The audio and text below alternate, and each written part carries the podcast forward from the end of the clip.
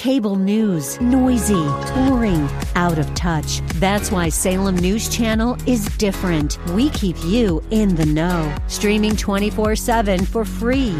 Home to the greatest collection of conservative voices like Dennis Prager, Jay Sekulow, Mike Gallagher, and more. Salem News Channel is unfiltered and unapologetic. Watch anytime, on any screen, at snc.tv and Local Now, Channel 525.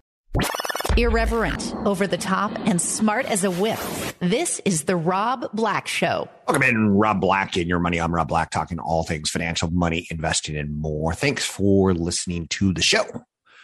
I'll do my very best to give you some of the news and insights each and every day to help you make better informed decisions when it comes to all things financial. That's the goal. Do I always hit it? Probably not.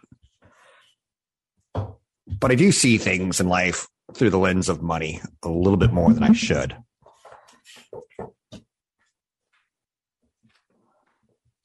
Pizza.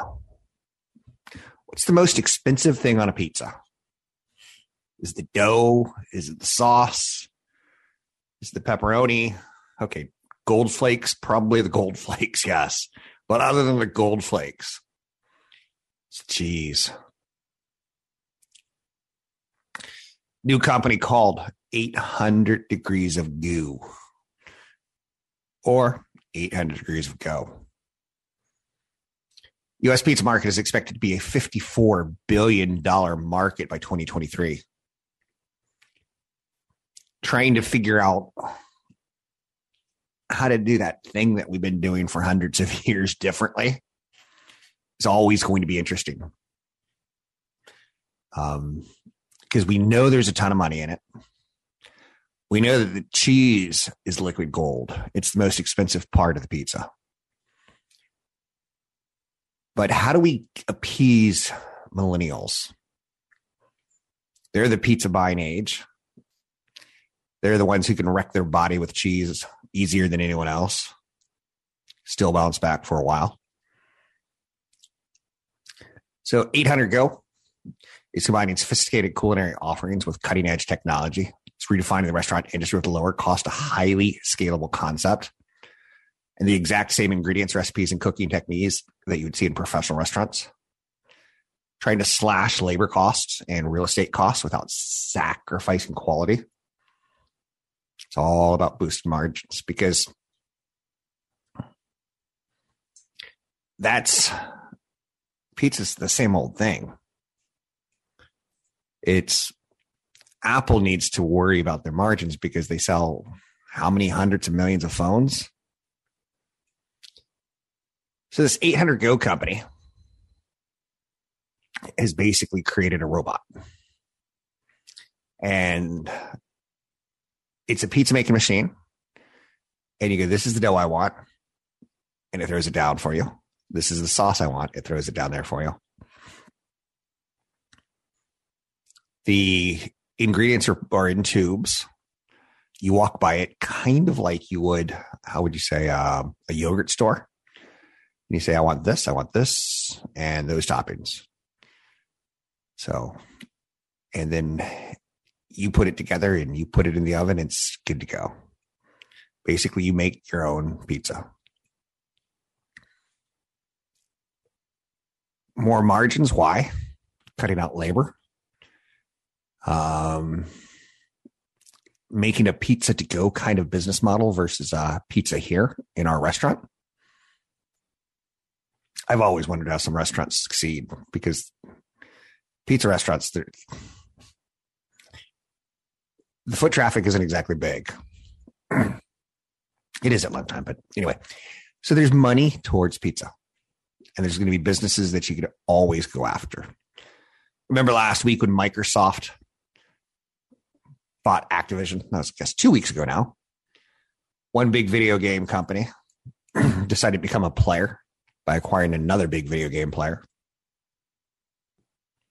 Sony's responded.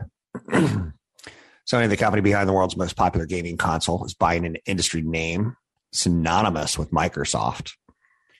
Bungie, a former Microsoft subsidiary, which you kind of have to think that Microsoft wished they hadn't spun them off.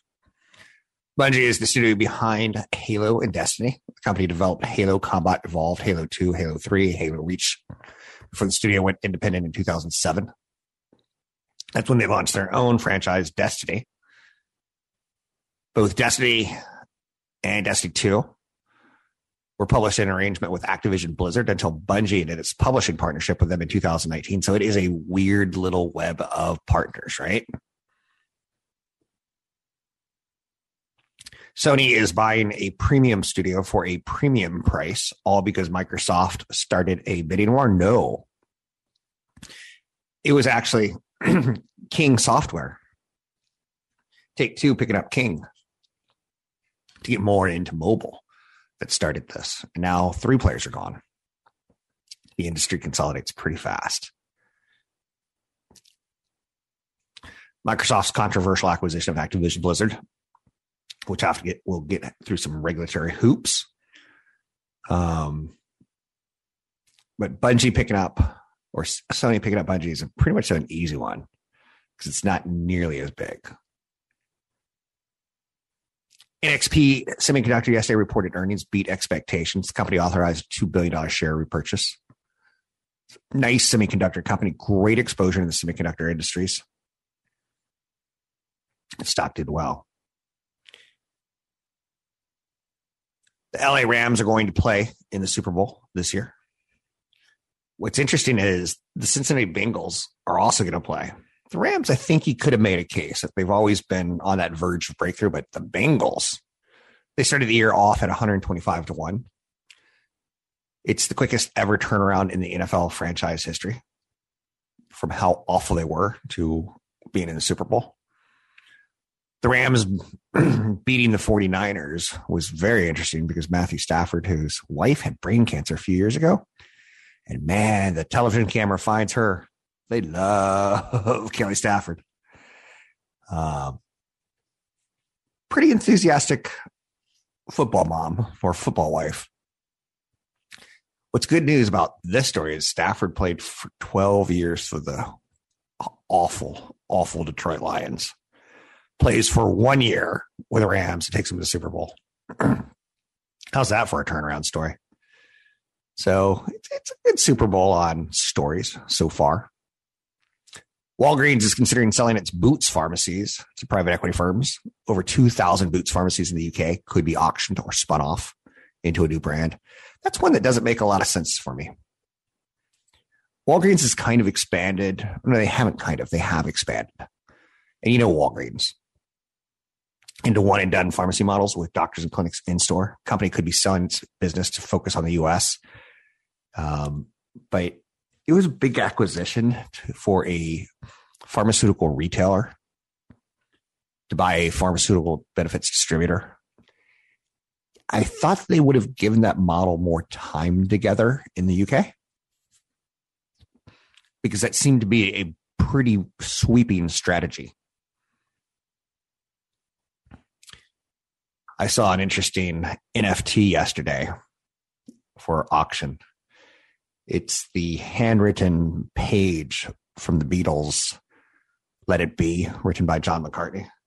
John McCartney? Does that sound right? McCartney. So it's the handwritten notes. And the NFT is starting the bid for $25,000. And they've got, I think, $50,000 already. But what's weird is it's a picture of the handwritten page.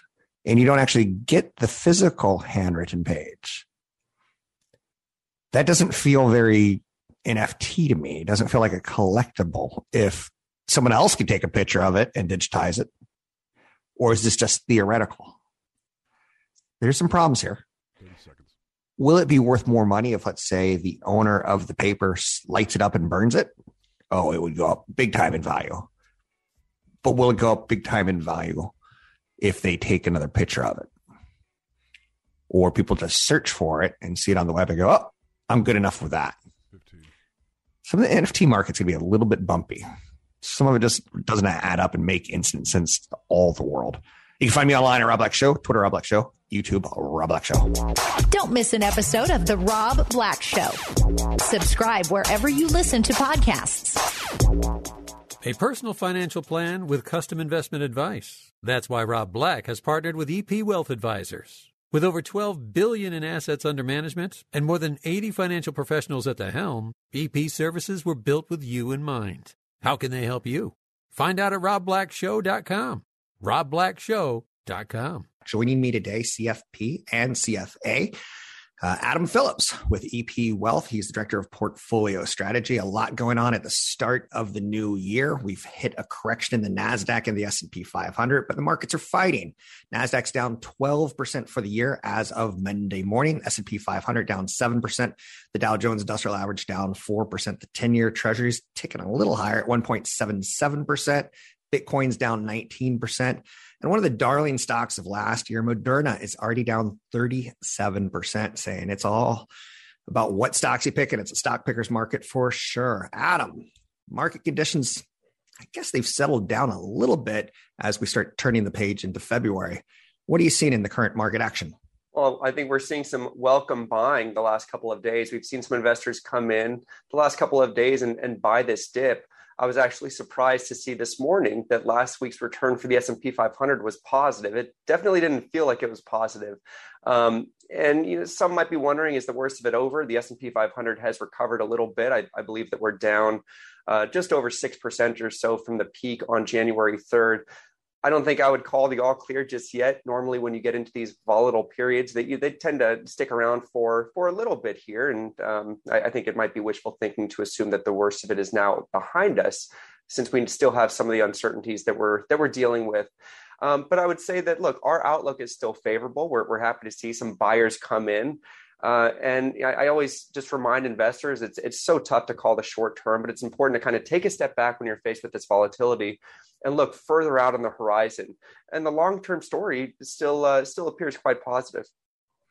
We do strongly advise clients to reach out to their advisors if they're feeling nervous about the markets. Monte Carlo simulations and just conversations tend to ease most fears.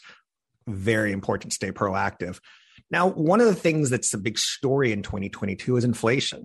I've seen stories about concert tickets, sporting events, steak, chicken, pork, everything's higher, car prices, gas prices, energy prices. The Fed Reserve, they have a mandate to fight inflation and promote job growth. The job growth we'll talk about in a minute, but let's talk about the inflation fight and what the Fed had to say last week.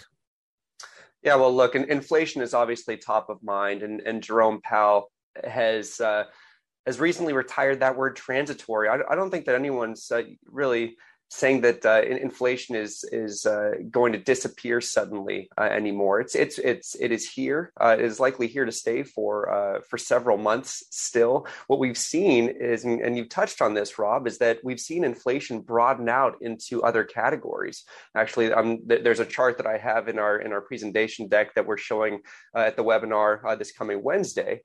And it just shows how it is no longer those areas of the economy that were simply tied to this great reopening, to this economic reopening and these pandemic related sectors. It is now broad. And that means there's a lot of inertia with getting inflation under control. It's going to take some time. And so what we saw in the Fed's meeting last week is that they know that inflation is here.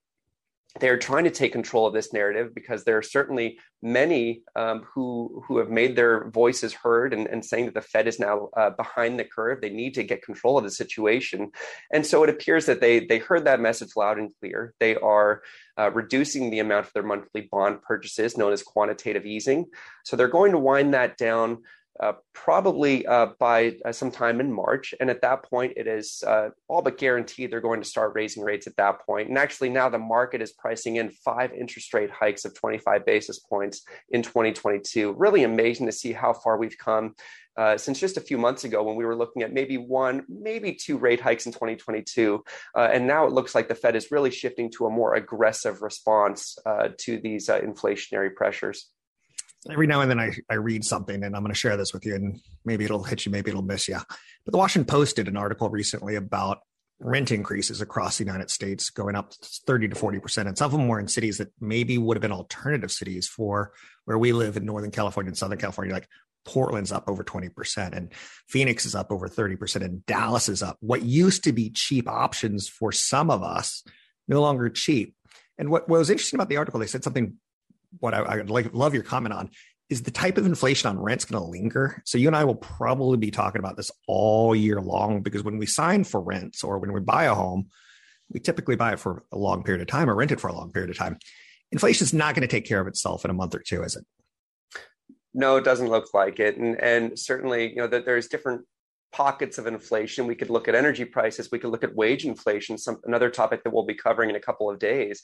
And then there's rent inflation as well. We've seen that a lot of the rental price increases, they're tied to the broad housing market. And we see that home prices on a national level, they've gained 20% or so on year over year. So they've continued to rise. And so what we normally see is rents they really move with a lag. And so they're usually quite a ways behind actual home prices. And so if home price appreciation is any indication of what rents are likely to do, then rents have further to go.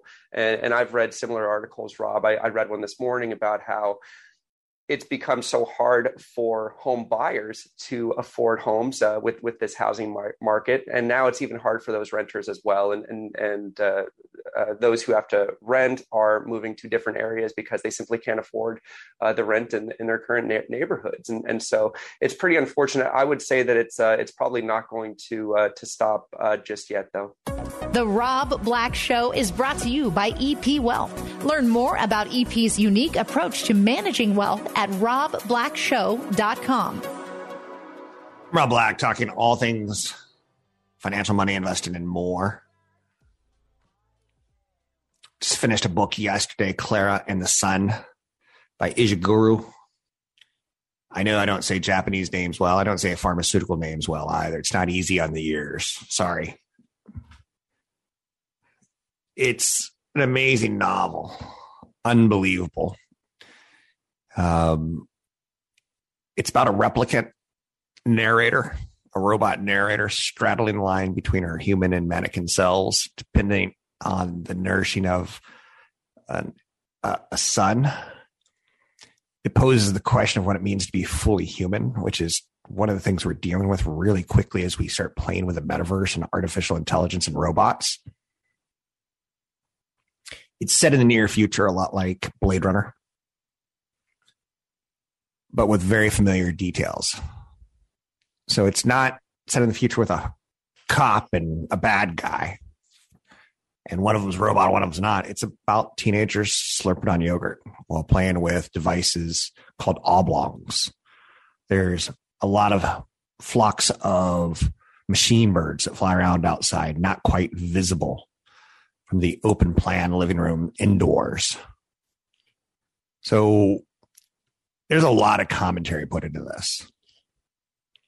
Clara of the story is an artificial friend, an AF designed to attend to the needs of teenagers, a handmaiden hybrid, if you will, where we once read The Handmaid's Tale by Margaret Atwood, and we learned a lot about how men in society approach women and how women become of Robert or of Fred. Main character was named of Fred. She belonged to Fred. And it really taught us a lot about society. Fantastic book, by the way. Don't let the bastards get you down is the line that I walked away from Handmaid's Tale with. And who's the bastard? So this hybrid is on sale in the window at an artificial friend store. And I'm like, how far are we from artificial friends? You know, during the pandemic, one of the things that killed me was that my children didn't hang out with other children. And when I moved this summer, I was like, please let this neighborhood be fruitful with children. Sound a little religious there, but I'm not trying to be.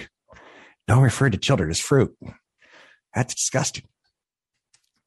But my son's got 5 or 6 friends that he's going to hang out with at the Super Bowl, and I'm stoked. But do you know how close I would have been to getting my son an artificial friend if I needed to? I don't think we're that far off with artificial intelligence. Clara's life changes in more ways than one when a middle-aged woman purchases her for Josie, her thin, chronically ill daughter. Clara feels a pang of tenderness as she watches the two of them. The writing is stunningly beautiful. And this is the kind of thing that's going to win a Pulitzer Prize. And I bring it up in large part because as I'm educating myself each and every day for Wall Street, I'm also trying to understand the philosophy of how our society is operating with all the changes in artificial intelligence, money, retirement issues, Black Lives Matter, social problems facing America. The artificial friend develops a very complex world and a very generous, loving side in a very chaotic moment. To a robot, our lives seem less real, more vulnerable, more reliant on technology than ever. There's a lot of influences. In the book, you can see a lot of the Simplica Girl Diaries, The Machines Like Me from McEwen, Never Let Me Go, which was a fantastic book on how we can raise human beings for harvesting their organs. We could do it. Something without a true mother or father, could we raise them? The thought-provoking journalism or the thought-provoking fiction is out there. Never Let Me Go, another favorite book of mine. Therefore, when I get a favorite, I stick with that author each and every time, even though I wasn't a big fan of Remains the Day. This is good drama. So, and it's something I think we're going to be dealing with sooner than you think. When you take a look at how much daycare costs in America and how daycare in America is so understaffed and poorly staffed, we don't feel like we're getting a good bang for our buck with our children when our inflation costs are going up and up and up. During the pandemic, parents saw the cost of childcare providers jump 41% up to $14,000. You do that for 3 or 4 years, and you can see how that's a whole retirement plan. Now, I understand daycare is a business and it employs people, which is great. I think the United States Army is a business that employs people. I think both of them have their importance in society of getting sometimes people into the business world who kind of fell through the cracks of high school and never went to college. I see that's what the military is. A lot of times it's a jobs training program. And I understand daycare it's not highly skilled, but we're underpaying people. Therefore, it's a problem, but we're also trying to charge the parents more. Therefore, it's a problem. Is it a government issue? I think it's more of a government issue than you know. I know a lot of my listeners right now are going, oh, they chose to have a kid. They chose to have a kid. But soon we're going to be making decisions on, should we give our children an artificial friend, which is a lot more affordable than a daycare provider.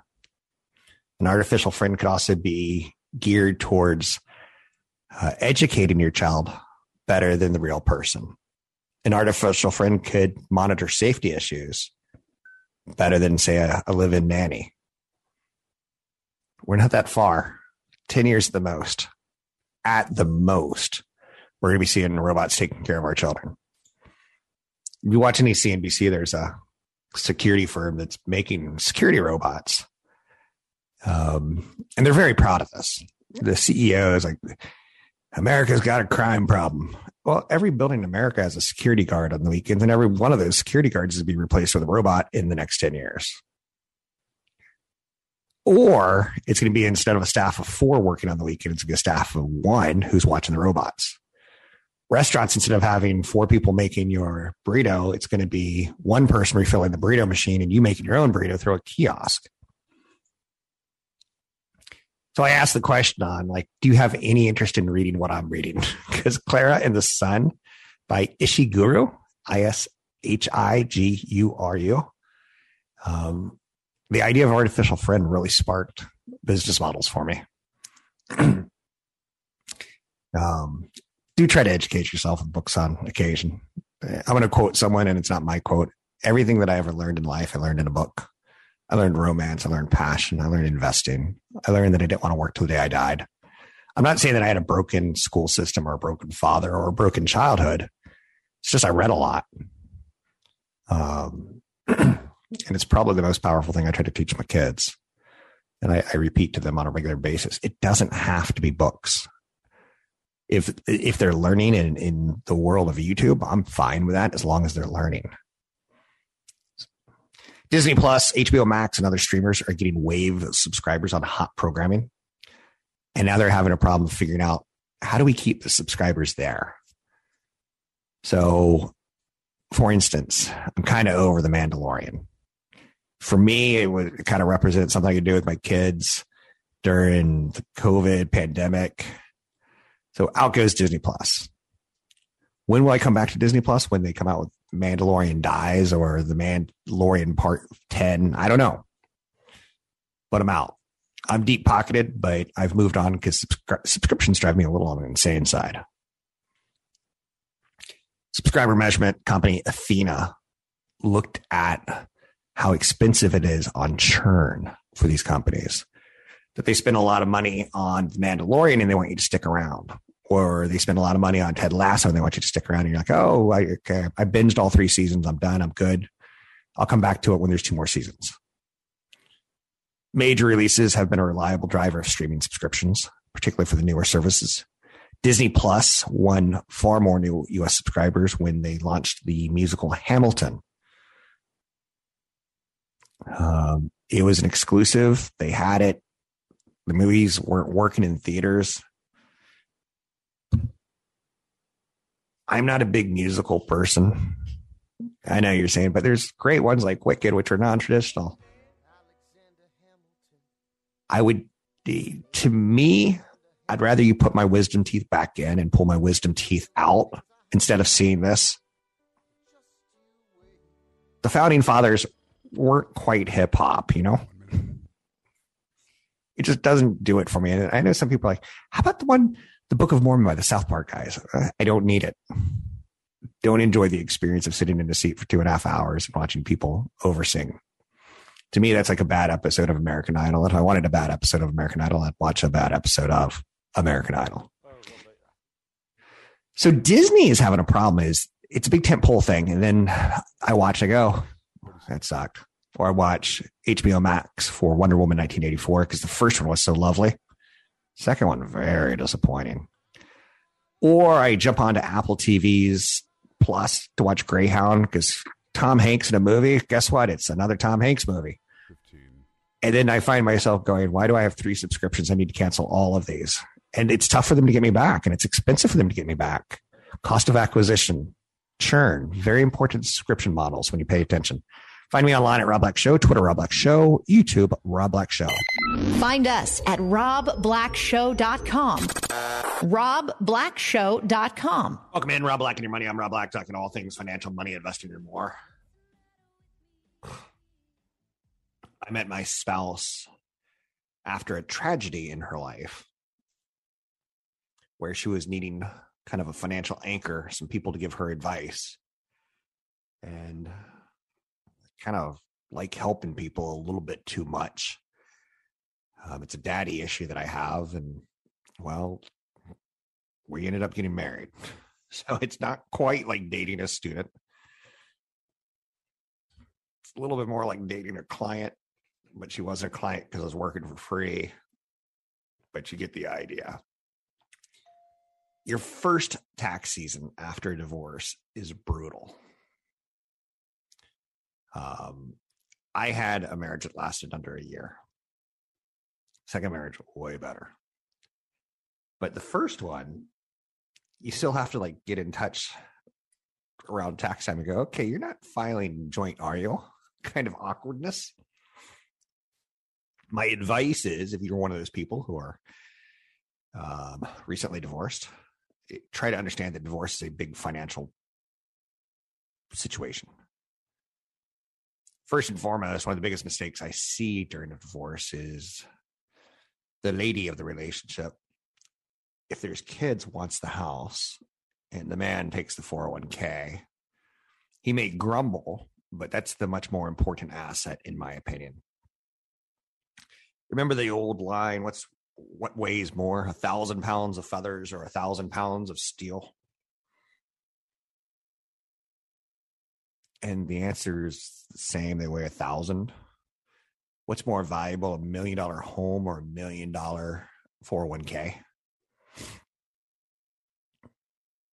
I'm going 401k.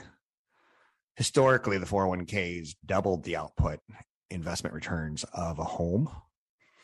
A home has maintenance costs. A home has taxes. A home is an anchor. Now, that's not to say she's wrong in her thought that let's keep the kids in the house they're born in. Let's try to keep it as stable as possible. Let's keep them in the same school system with the same friends. I get all of that. But financially, the right decision is the 401k.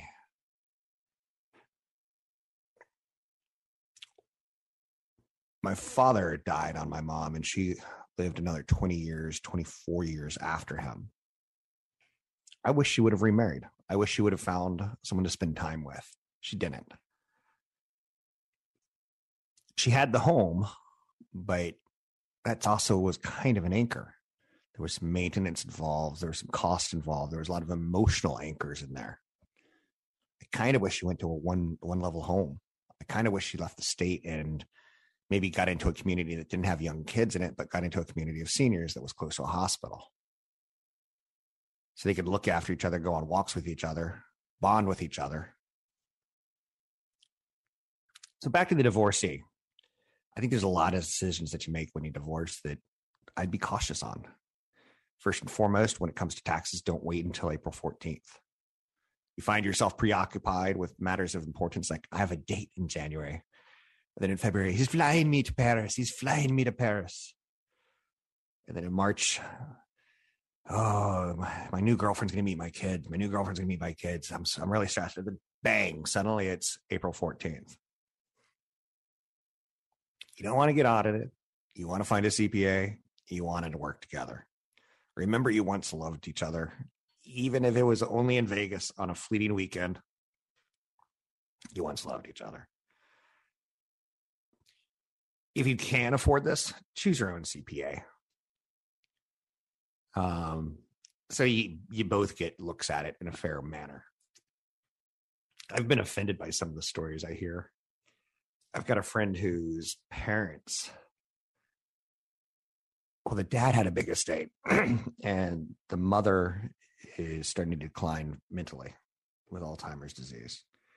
Now, the two siblings, dad left the entire estate to the daughter to decide how it is being divvied out after the first $1 million for each.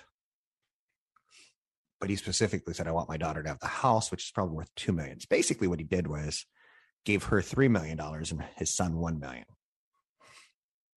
And they hate each other and they'll never talk. And what's weird is because it's a pretty small town in Santa Rosa, they're using the same attorney on, he's asking the attorney, how can he break the trust and break the will? And she's using the same attorney to say, how can I not? And I'm like, that's incestuous. That's, your attorney needs to be fired.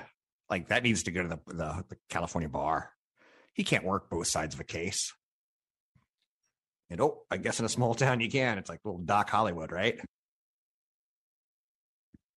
So if you get someone, first and foremost, like even with a divorce, there's something called divorce mediation. And I'd rather you work with a mediator than an attorney. Somebody who's trying to work in both sides, both interests of both sides, that's trying to say, here's the legal process. Let's save some money. We're going to do a little forensic accounting so that you can't screw one another over. So if you can work with your own CPA, but no, there's also CPAs out there who are now certified to help through divorces.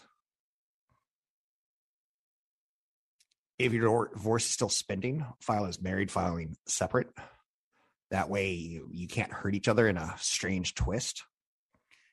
If you're still largely married on December 31st, you can file as married, filing separately, still benefit from that filing status, while also protecting yourself if your ex makes an error in their tax filing. If the divorce has been finalized, file as single. That's not going to hurt you ever. You won't get double deductions, but you most likely won't be reporting two incomes either, and you might potentially even drop down a tax bracket. It's not the easiest thing in the world, and I know I'm spending your money on accountants right now, but I always run my taxes twice, once is married and once is married filing separately, just in case. And my CPA is always like, "Ah, no, this one's a no-brainer, Rob, but I'll do it for you." Childcare. I saw a statistic yesterday that made me want to cry. Childcare is now as expensive as the cost of college. So remember how I used to say having a baby costs $0 to $250,000 from the time they're born till the time they finish high school, in sheltering costs and clothes and food. And that college for 4 years is going to cost you another $250,000. So a kid would cost you $500,000. That's if you're a stay-at-home mom. If you're doing daycare, you get it's the studies are now showing it adds up to as much as a four-year college degree. Now, I don't know over what time period. I don't know if we're doing pre-kindergarten along with pre-kindergarten, along with kindergarten, along with transition kindergarten. I don't know what you're spending money on or where your time is being devoted in this kind of raising your child. But that's been one of the sadder parts of inflation. The Republicans and Democrats are fighting over kind of, it's pathetic to do this to people. Childcare is too expensive. And that's leaving the quality of our childcare deteriorating as people are struggling to make ends meet. I'm Rob Black, talking all things financial, money, investing, and more. Find me online at Rob Black Show, Twitter, Rob Black Show, YouTube, Rob Black Show. Brought to you by EP Wealth. This is the Rob Black Show.